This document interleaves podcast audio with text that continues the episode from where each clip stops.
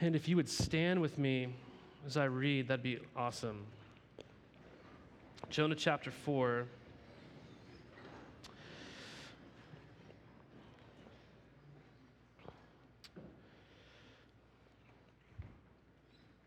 It says, starting in verse one, but it displeased Jonah exceedingly, and he was angry. And he prayed to the Lord and said, O Lord, is not this what I said when I was yet in my country? That is why I made haste to flee to Tarshish. For I knew that you are a gracious God and merciful, slow to anger and abounding in steadfast love, and relenting from disaster.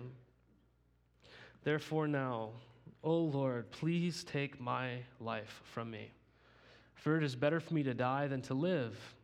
And the Lord said, do you do well to be angry? Jonah went out of the city, sat to the east of the city, made a booth for himself there. He sat under it in the shade till he should see what would become of the city. Now the Lord God appointed a plant and made it come up over Jonah, that it might be a shade over his head to save him from his discomfort. So Jonah was exceedingly glad because of the plant. But when dawn came up and the next day, God appointed a worm that attacked the plant so that it withered. When the sun rose, God appointed a scorching east wind, and the sun beat down on the head of Jonah so that he was faint.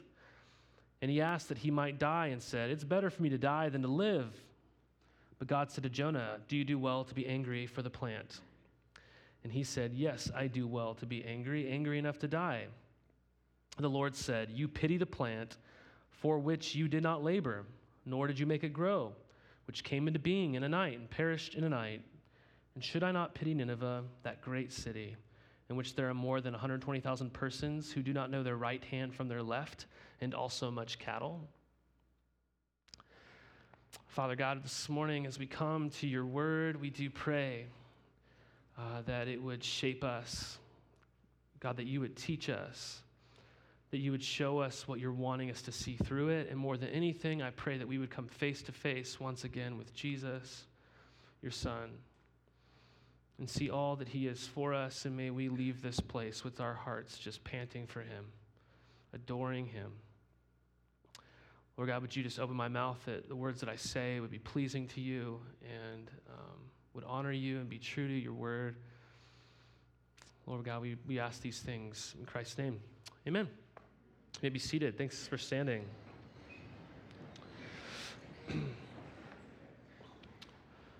uh, well, if you know me well, Uh, you know that I'm not a huge fan of movies that leave you hanging, all right? Uh, I love it when a story ends by tying up all the loose ends, and it brings everything to a conclusion, to all the questions that you might have going on in your head, which if you're anything like me, you're watching a movie, there's a lot of questions going on in your head. So when a movie ends, I want to know, did they, did he get the job he wanted? Did they end up together, right? Did did good defeat evil, right? Is so-and-so going to be okay? And uh, my wife teases me for this, because when a movie ends on a cliffhanger like that, I just seem to look at her, and she's like just shaking her head at me, you know? Like, this is crazy, because she knows what's going on in my mind, like what happened, like what's happening. And I mean, just last weekend, I, I finally watched Avengers Infinity War, not the new one, the old one. That's how, I don't understand the Marvel Universe, people. I'm just telling you, okay? And uh, I watched this movie. I got to the end. Two and a half hours later, I'm like, are you kidding me? Like, that's it? So, um, yeah, I, I look at these things, and I'm like, why do you do that? You know, why do you leave us hanging? Which is why when I come to the end of Jonah, the ending is abrupt, and I, you, I don't like it, you know? Uh, that's not my normal reaction, to come and read something like Jonah and go, oh, yeah, this is great. I'm, I'm wondering what happens to Nineveh, you know? What happens to Jonah? What happens to the cows? You know, what's up with the cattle? And some of you get to the cliffhanging end and you respond with, oh, it's so beautiful. It's such real life. It's so raw. You're a good millennial. You know, you're like, this is great. Uh, but there's a really big reason why there's a cliffhanger at the end of Jonah, which is why I've actually come to love this cliffhanger. I love this one. It's a really big reason. Because where you're left hanging in this book is where your head and your heart are meant to swirl. And the cliffhanger is the point of the entire book. Where you're left hanging is, is the point. It's the point that the book is trying to drive home into our hearts. And what we find here is an object lesson in compassion. We find an object lesson in compassion. Uh, the word translated into English, English for us is the word pity. That's what you see God saying in verses ten through eleven. It's pity. But the heart of how this English word pity is being used, it's all about compassion. The word literally means to look on something with compassion. And in chapter four, verse two, Jonah will use a word for God that we translate as compassion. It's the Hebrew word rehem, which means from the womb, which the idea of that, this idea of compassion is, is like a parent feels for their hurting child. That's what from the womb means. That's the word Jonah uses to describe God. The image is that a parent watching their child in the hospital in pain, wishing there was something they could do for them. And here at this cliffhanger, millennial movie ending, right? Jonah and God are described with the same kind of compassion, but towards very different objects. God is giving Jonah, and he's giving his people Israel, who first got this book, and he's giving us an object lesson that exposes our hearts. It exposes our compassion and whether it's appropriate or if it's displaced. So let's just walk through this incredible story and how this ends. And then once we walk through it, I just want to step back and kind of point out two things that I think we're meant to see here in this story. So let's just walk through this chapter beginning here in verse one. We see in verse one that it displeased Jonah exceedingly, that he was angry. Well, what displeased him? What was Jonah angry about? Well, verse ten, if you were here two weeks ago, we looked at verse ten and we saw that this nation of Nineveh, which is this horrible, evil, enemy nation to Jonah and his people, uh, repented, and God relented from judging them, right? God relented of the disaster that he said he was going to do to them, and he didn't do it, is what it says.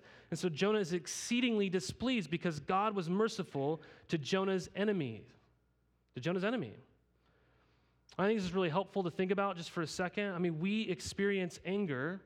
If you think about it, you will always experience anger when what you love is attacked. When what you love is threatened, you will experience anger every time. In other words, our anger points back to our hearts and shows us what we love. That's what our anger often does. Just like a ray of light points back to its source, the sun, what I'm angry at points back to the source of what it is that I love, what it is that I don't want to have threatened, what is that I'm afraid to lose, what is that I love. See, Jonah then proceeds to lay out the reasoning for why he ran from God's will for his life in the first place. Jonah runs from God, not because, we, I said this earlier in chapter one, Jonah runs from God not because he's afraid of this brutally cruel nation and what they might do to him if he comes and speaks this word of God to them, which is not an easy word. He's not afraid of them. He's afraid of what God will do to them. That's what he's afraid of. He runs, in other words, because of who God is, and that's what he says here. Well, what did Jonah know to be true about God? This is what he lays out for us starting in verse two. What did Jonah know to be true about God? Well, it's really interesting because Jonah doesn't make up what he thinks to be true about God, which is what a lot of us do. Jonah doesn't go, well, what I think God is like is like this, or I think God is like this. It's not what he does at all. He said he doesn't do that. No, he he clings to Scripture, doesn't he? He steals from the Bible. Like he, he knows the Bible. He knows how God has revealed himself and what is true about himself in his word. And so he pulls from that. And I think it's really interesting because the place Jonah pulls from to describe who he knows God to be is Exodus chapter thirty-four, which is, should be very interesting to us because it's the place in the Bible where God's people have just been delivered from another oppressive nation, tyrannical, evil nation, so to speak, Egypt. God just miraculously delivered them from Egypt. They're now wandering in the wilderness. Moses has taken too long up on the mountain. And so what do they do? They're like, well, let's just build ourselves a god, an idol, right? Let's make a golden calf. And they all bow down and they worship this golden calf. And they say, here it is. Here's the God who delivered us from our slavery in Egypt. And God looks at this and he is what? He's angry, right? Like a jealous husband is for his bride, God is jealous for his. And what does Israel deserve? Justice, right? They deserve the full weight of God's righteous anger. But what does God give them in Exodus thirty-four? Mercy. Mercy. And after he shows them mercy and he restores them in relationship to him again, what does God reveal to be true about himself? This will be on the screen. This is what Jonah steals from. The Lord, the Lord, which is the covenant name of God, Yahweh, a God merciful and gracious, slow to anger and abounding in steadfast love and faithfulness, keeping steadfast love for thousands, forgiving iniquity and transgression and sin, who will by no means clear the guilty, visiting the iniquity of the fathers on the children and the children's children to the third and fourth generation. Let me ask you, does this story in Exodus sound at all familiar to the story in Jonah chapter three? At all familiar? Ethan's head's nodding. You got it, man. Good job. Yes. Um, yeah, totally, right? People who deserve the right judgment of God, but God responds with mercy. That's where Jonah pulls from. Do you see? Jonah knows who God is. Jonah knows how God acts because God has been and acted that way to Israel.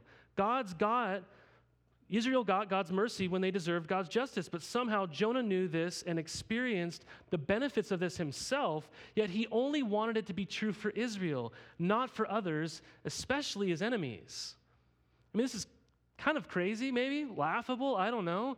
He didn't want the Ninevites to experience God's mercy and grace. He said, I told you so, God, I told you, which is like the worst I told you so ever, isn't it, right? I, I told you, God, you, this is the worst, right? I told you, you were going to do this. Jonah is mad at God for saving his enemy. They repent of their violence, which, think about that. That is the very thing that made Jonah hate the Ninevites in the first place, was their brutal violence and how it threatened Israel, and they repent of it. And Jonah says, oh, great, right? Like rolls the eyes kind of thing. I can't believe this. But Jonah... But aren't the Ninevites receiving the same mercy that Jonah received? I mean, aren't the Ninevites just receiving the same mercy that Jonah received? See, God says, this is who I am, and he lives out his name. He's very predictable. He's very predictable. We named our third-born August William. Hey, his name means majestic warrior. Whoa, yeah? Okay. Kid's got some big expectations on his life, right? Navy SEAL is like the only thing you can do, I think, maybe. I don't know. Uh, we just call him Gus, so those expectations are lowered. I mean, if you got the name Gus, you're not not a lot expected of you if your name's Gus, okay? Um, but could you just imagine if Gus grows up and he is the most cowardly, sheepish man in the world, right? Can you imagine that? We would say that his life and who he is doesn't reflect his name. And a lot of us think this way about names, right? So so we just kind of name people things, and you're like, why is that your name? You're like, I don't know, my parents thought I was cool, or they liked that singer, or whatever it is, right? But historically, people would name people something for a reason, and they would kind of live out that name. And it's actually interesting, people often do live out their names.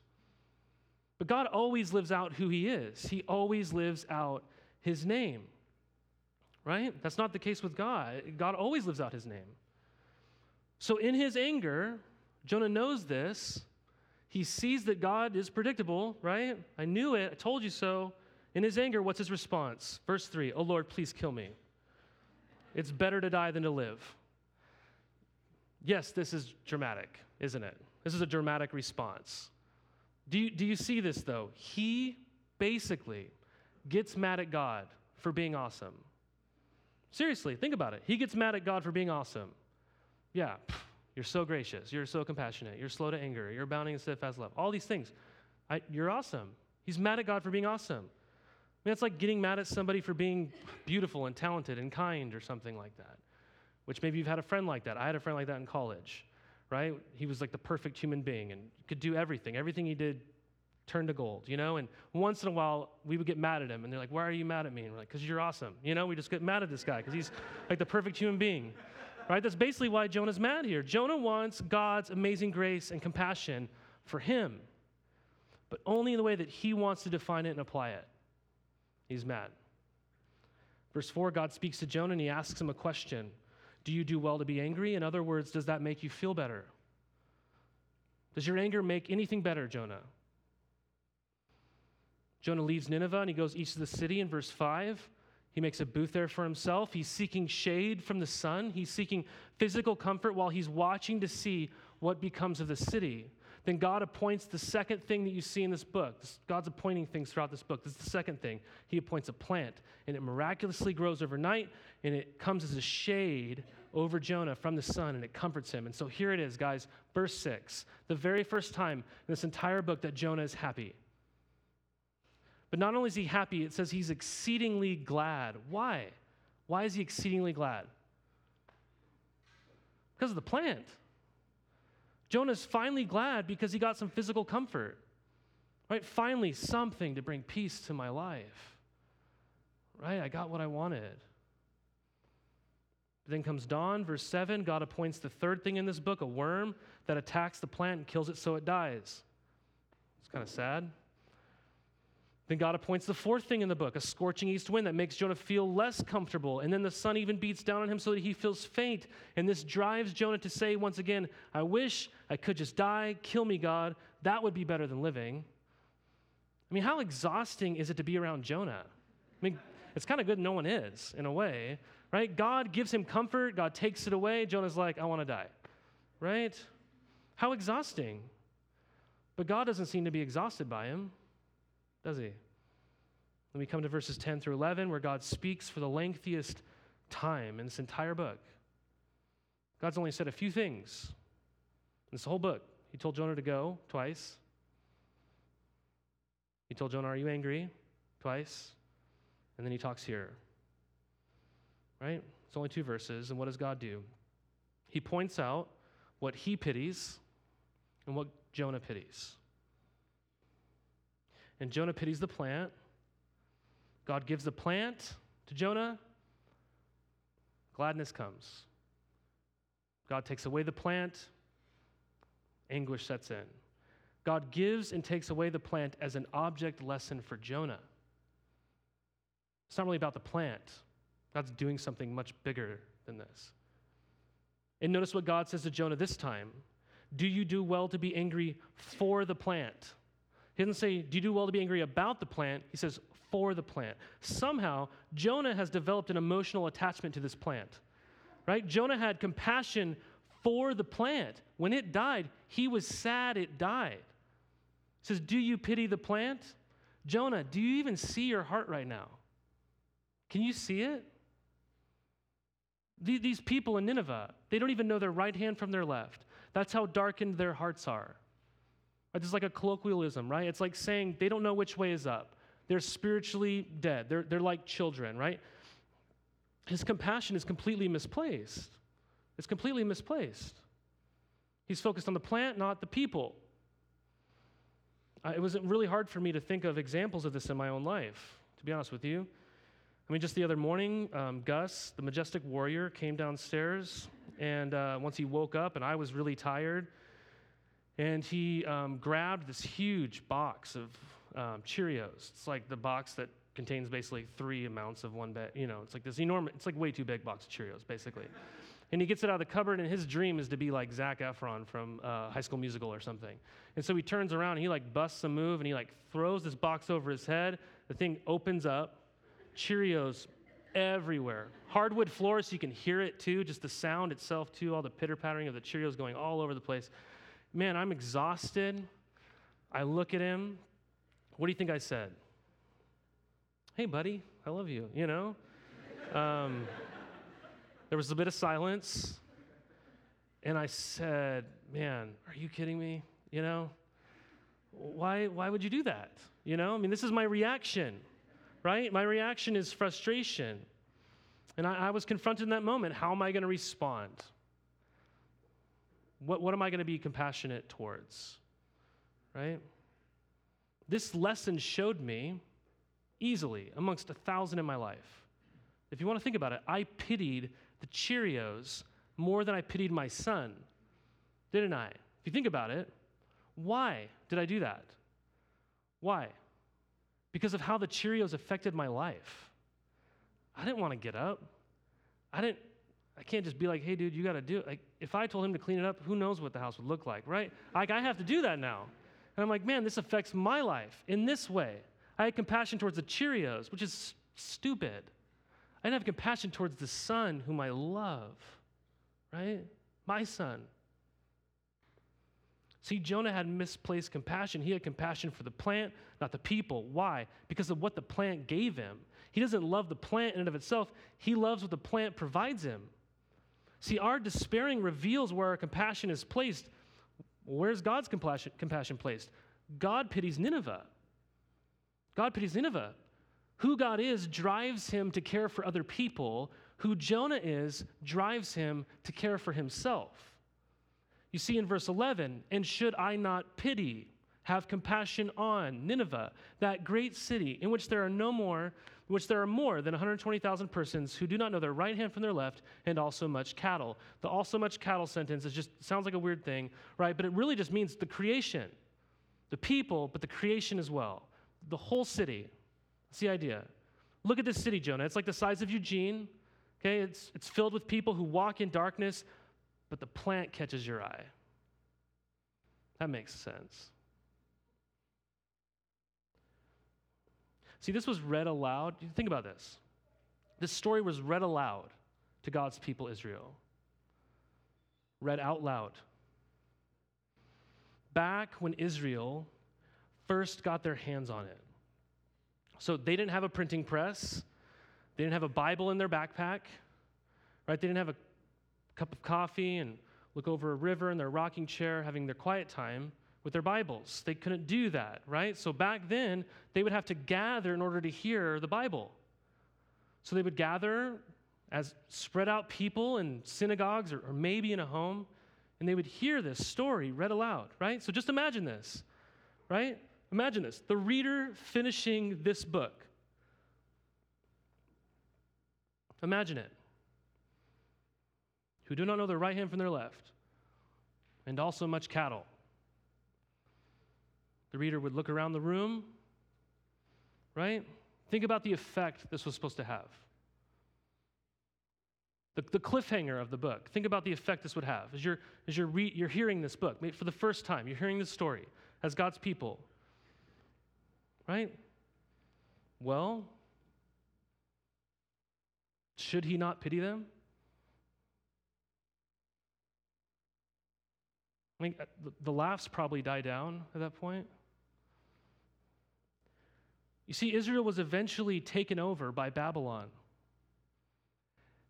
Some nation came in, defeated them, and exiled them, which means what nations would do then is they, when they would defeat somebody, they would spread them out all over the place, so you couldn't be mobilized to rise up against the, the nation that conquered you. So when Israel's exiled by Babylon, they're spread out everywhere. And they would gather and hear God's word while they're spread out, okay? So Israel was eventually taken over by Babylon and spread out in exile when the book of Jonah was actually written and given to Israel. So just think about this, okay? This is really important. Think about this. They are reading this when they are in the midst of their enemies. They're surrounded by people who have come, who have conquered them, and made them the lowest class of citizens in society. So the laughs and feelings of superiority over Jonah, as they're hearing this read aloud, they're probably like, man, this guy's an idiot, you know? I mean, they would probably dissipate when this was read because it would have had that immediate effect, right? Do I not pity that great city and all those cattle? That's it. The silence would produce this sense in people as they're listening. Oh, yeah, this is about us. This is about us. Israel was called to be a light to pagan nations, and they are literally surrounded by the nations when they're hearing this. See, Israel is Jonah. Nineveh is Babylon. And God's saying, should I not care? Uh, this, some scholars actually think that Jeremiah the prophet wrote the book of Jonah, and because Jeremiah was a post-exilic prophet, and this will be on the screen, Jeremiah twenty-nine. It's probably the one chapter you know about Jeremiah. Um, it's a really important one, though. It says here, starting in verse four, "Thus says the Lord of hosts, the God of Israel, to all the exiles whom I have sent into exile from Jerusalem to Babylon, Build houses and live in them. Plant gardens, eat their produce. Take wives and have sons and daughters. Take wives for your sons and give your daughters in marriage, that they may bear sons and daughters. Multiply there. Do not decrease, but seek the welfare of the city where I have sent you into exile, and pray to the Lord on its behalf, for in its welfare you will find your welfare. I, I highlighted it for you so you could see it, but do you see what it says here? God says, I have sent you into exile. I sent you to Babylon. Israel wasn't taken. That's what people thought. Israel wasn't taken. Israel was sent by God into Babylon. And he says, build houses, take wives, multiply, seek the welfare of the city, and pray the Lord on its behalf. Israel's probably thinking while they're in exile, man, we've got to get out of here, right? God doesn't want us to be here. God wouldn't want that, right? God says, wrong. I sent you to Babylon to learn how to be for Babylon. That's why I sent you there. How to live for the sake of your neighbors. So plant gardens, have kids. This is going to be a while. Gardens don't come up overnight, not like that plant. Kids don't pop out the next day. Thank goodness, right? Seek the good of your enemy, and their good will be your good. Jonah was sent to Nineveh in the same way Israel was sent to Babylon. God loves your enemies. See, God is so compassionate that it will annoy us sometimes. We want him to hold a grudge against the same people we do, and he doesn't. So if our spirits lack compassion for others, even those that are against us and not for us, then we can immediately know that we are out of touch with the grace of God in our lives. Because there are signs in your life, you know this, there are signs that you're growing up. There are signs that you're maturing, that you're becoming an adult in Christ, so to speak. Just in regular life, uh, I think one of these circumstances is how you view a nap. I was telling somebody earlier, every Sunday our family has quiet time, which is basically an excuse for me and Liz to take a nap if we can. And uh, our kids have to sit there and read or go to sleep for like an hour and a half or something like that, right?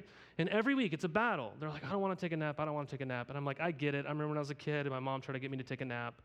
Right? I didn't want to take a nap. Kids hate naps, okay? Adults, if you're sane, is like, yeah, you know, let's get that, right? Adults want to take a nap. As you mature, as you become an adult, you begin to want to nap, right? In the Christian life, how you interpret compassion signals whether or not you are growing in grace. If you want to know if you're growing, if you're maturing in Christ, a sure tell sign of that is how you view those who are against you, those people that aren't for you, those people that you have a really hard time loving. If there's a little bit more in you today, it's like, yeah, God, be merciful to them. You know you're growing up. So quickly, here's just two things I want us to get from this. Number one, Jonah needs a wake-up call. So sometimes we need a wake-up call, and God is more than willing to give it to us. Notice God sent Jonah a storm, a fish, a revival, a question, the plant, the worm, the wind, then a question. Jonah gets the full spectrum of the ways that God wakes us up. Storms and fish and shade. Sometimes God sends calamity to your life. And you don't want to hear that. And sometimes he sends provision. He sends you shade, and you're like, yes. But he's not playing games with Jonah. He's not playing games with you. He's not being mean to Jonah, and he's not being mean to you. He's waking up Jonah, and he's waking you up too. You see, God's purpose is not to bring shade to your life, believe it or not. He's waking Jonah up. What's he waking him up to? Well, this is important, but if, if you and I knew Hebrew well, and I don't, but we did, and we heard this story read aloud for the first time, again, we're in exile, we would quickly see what it is that God is waking Jonah up to. There's a really important word throughout this book, and your Bible is actually making footnotes about it all over the place. If you look at your English Bible, it's saying it all the time. It's be on the screen. There's a Hebrew word, Ra'ah, which means evil, Literally just means evil, but at different times it's, it's translated here disaster or discomfort throughout the book. So just think about this. Chapter one, verse two, go to Nineveh, their evil, their Ra'ah has come up before me. Chapter one, verse seven, God sends a storm, and sailors try to figure out what's the source of this Ra'ah, this evil. It's Jonah, right? Chapter three, verse eight, the people of Nineveh go, maybe we should turn from our Ra'ah, our evil. Chapter three, verse ten, God sees that they turn from their Ra'ah, and God turns from Ra'ah, right? From the disaster he's going to give to them. Chapter one, verse four, or chapter four, verse one, Jonah's displeased. It was Ra'ah to him. That's what it says. Chapter four, verse six, the plant comes to do what? Save Jonah from his Ra'ah. If you're hearing this, you're going, oh, okay, yeah. Do you see it? Go preach because of their Ra'ah. What's the source of this Ra'ah? We must repent of our Ra'ah. Jonah saw the repentance and it felt like Ra'ah. God relents from his Ra'ah. Plant comes to relieve Jonah of his Ra'ah. Do you see? I hate the Ra'ah of Nineveh, so I'm going to send some Ra'ah on the sea because I want them to repent of their Ra'ah. Now I'm going to appoint a plant to save you from your Ra'ah. This comes full circle. God giving the shade and taking it away. This is an object lesson. It exposes Jonah's Ra'ah. It's for Jonah to go, oh, I get it. There's nothing more important to God than to wake you up from your Ra'ah. That's what God's after. You want to know God loves you? This stuff's happening in your life. That's what he wants to wake you up to. God wants to open your eyes to it, and so he brings things into our lives to open our eyes. This isn't really even about Nineveh. This is about Jonah. This whole story and the way it's written is to call out Jonah for his Ra'ah. What is God trying to wake him up to? That's the second thing that we need to see, that Jonah needs to be saved from Jonah. Right? God was saving Jonah from himself because Jonah and Israel, who's hearing this as they're hearing it read aloud, and I and you, I love myself the most. I pity the Cheerios, you know? That's why Jonah says in verse two, I knew. I knew it. He has theological convictions, for I knew. I know this, and yet he did not want it. He didn't want it to be true. There's a disconnect between his knowledge and what it is that he desires. Right, you see, it's, it's not that I don't believe things about God.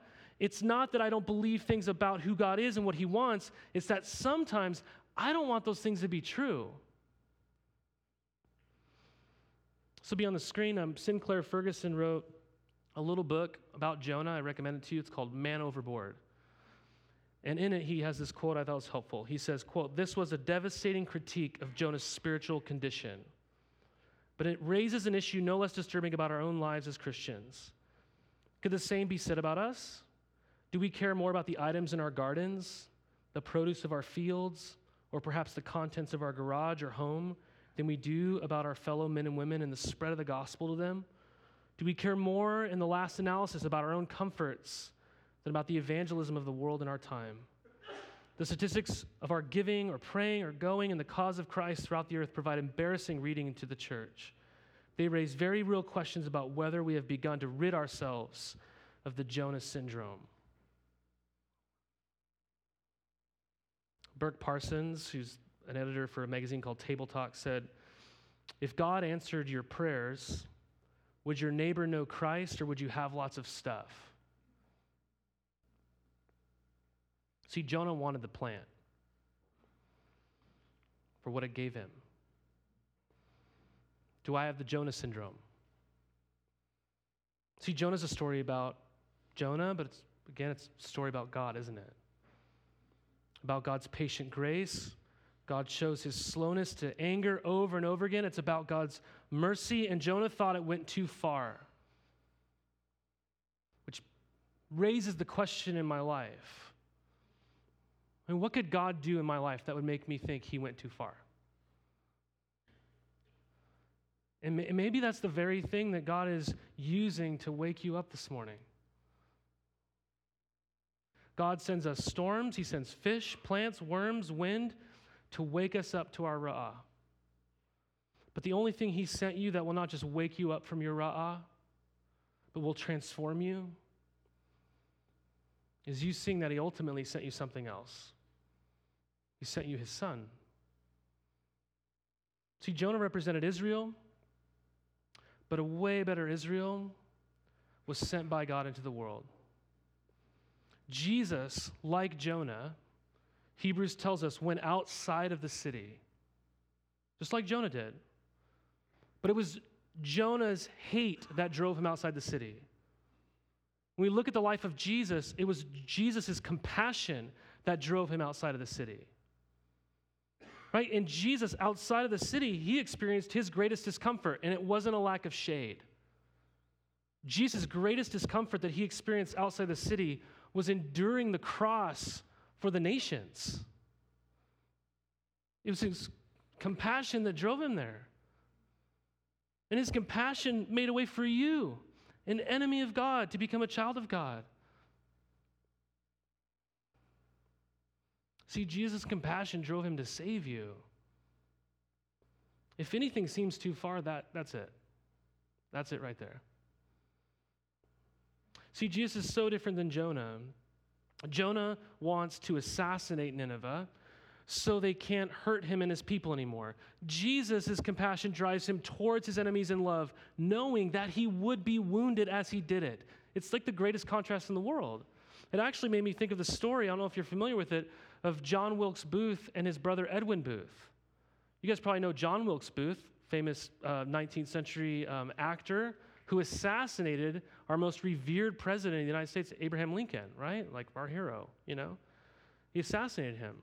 Well, he had a brother, Edwin Booth, who was also an actor. And uh, President Lincoln also had a son named Robert Todd Lincoln, who was studying at Harvard during the Civil War, and he took a train from New York City to Washington during his break, during during college, like, like most of you do. And he was at this train stop in Jersey City. It was an extremely crowded place, and he was leaning against the train just to try to avoid all the traffic that was going on the platform.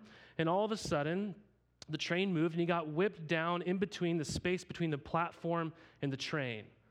It's like life, he's about to die, basically, okay? And he probably would have been dead if it weren't for this stranger who yanks him out of the hole by his collar. You want to know who that stranger was? It was Edwin Booth, right? He was actually one of the most celebrated actors of the nineteenth century and the brother of John Wilkes Booth. And Lincoln, this son, Abraham Lincoln's son, immediately recognized him. It'd, it'd kind of be like you almost dying and Dwayne The Rock Johnson pulling you out. You're like, that's The Rock, you know? I'd literally be like, what it is. Uh, he was that famous. You're like, oh my gosh, he saved my life, you know? But this actor, Edwin Booth, had no idea who this guy was. He had no idea who he was at all. Until months later, he got a letter commending him for his bravery in saving the president's son. Uh, the story perfectly illustrates in my mind the difference between Jonah and Jesus. One brother assassinates a Lincoln. The other brother saves a Lincoln. Jonah wants to see the Ninevites come to their end. And Jesus' compassion drives him to save. Jonah's character drove him to want to take life, and Jesus' character drove him to give his own. See, Jonah is a book about a good God that loves his people so much that he will not allow you to be centered on yourself. But he's going to call you to be on mission, even to your enemies, to show his people that they are no different, that they are not better, that we too are fumbling our way through life, not knowing our left hand from our right if it weren't for the grace of God. I want to, I want you to imagine this morning that you have a balloon. It sounds fun, right? And uh, you want to blow it up. You want this thing to float, right? So you fill it up with your air. You just blow it up all big, right? What do you got to do to keep that thing floating? You got to keep hitting it, right? You got to keep hitting the balloon to keep it floating. And you're eventually going to fail, right? Because we all do. It's not because you're bad at hitting balloons, but we all do. We all fail eventually at keeping the balloon afloat, right? To keeping it in the air. But if it's filled with something else, and we all know what that thing is, If it's filled with something that's not my air, but it's filled with helium, that substance, it'll float. What I'm trying to say is there's a lot of you maybe right now who are thinking, man, yeah, I need to be more compassionate. So I'm going to leave this place. I'm going to do a really good job trying to keep that balloon afloat this week. I'm going to wake up every day. I'm going to go, I'm going to be more compassionate today. I'm going to be more compassionate today. I'm going to be more compassionate today. And you're just trying to blow up this balloon with your own air. The problem is you're just not that compassionate, are you? Not the problem. I need my balloon filled with a different air, don't I? What if you saw something so beautiful, so otherworldly that it just changed your life? Just kind of like the perfect sunset calms you down, or the Grand Canyon makes you feel really small. You don't have to try to do that stuff. It just happens to you, doesn't it? What if you had access to helium? Yeah? And you stopped dwelling on your anger and your pain, but you actually just dwelt on someone who's way more compassionate than you, and you don't just see them being compassionate towards others. Your life is beholding the daily compassion that God has for you. See, when you see God's compassion towards you, when you experience the gospel, it's like you're filled with helium. The answer isn't just trying to be more compassionate. The answer is seeing and savoring the compassion of God for you in your life. If you do that, you're going to get rid of the Jonah, Jonah syndrome, aren't you?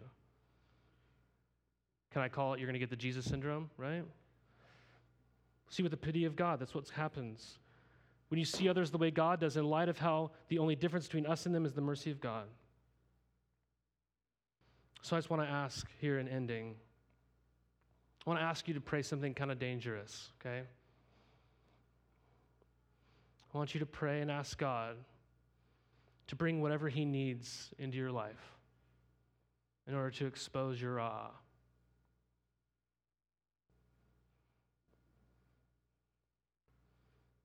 Ask him to show you who Nineveh is.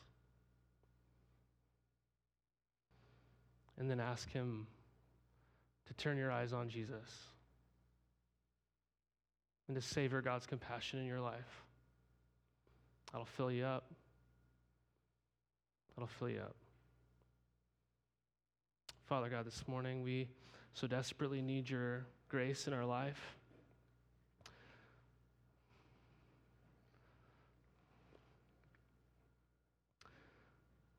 God, forgive us for how easily we look at people like Jonah and we go, man, that guy's ridiculous. When really, Lord, it's all, we're just like him.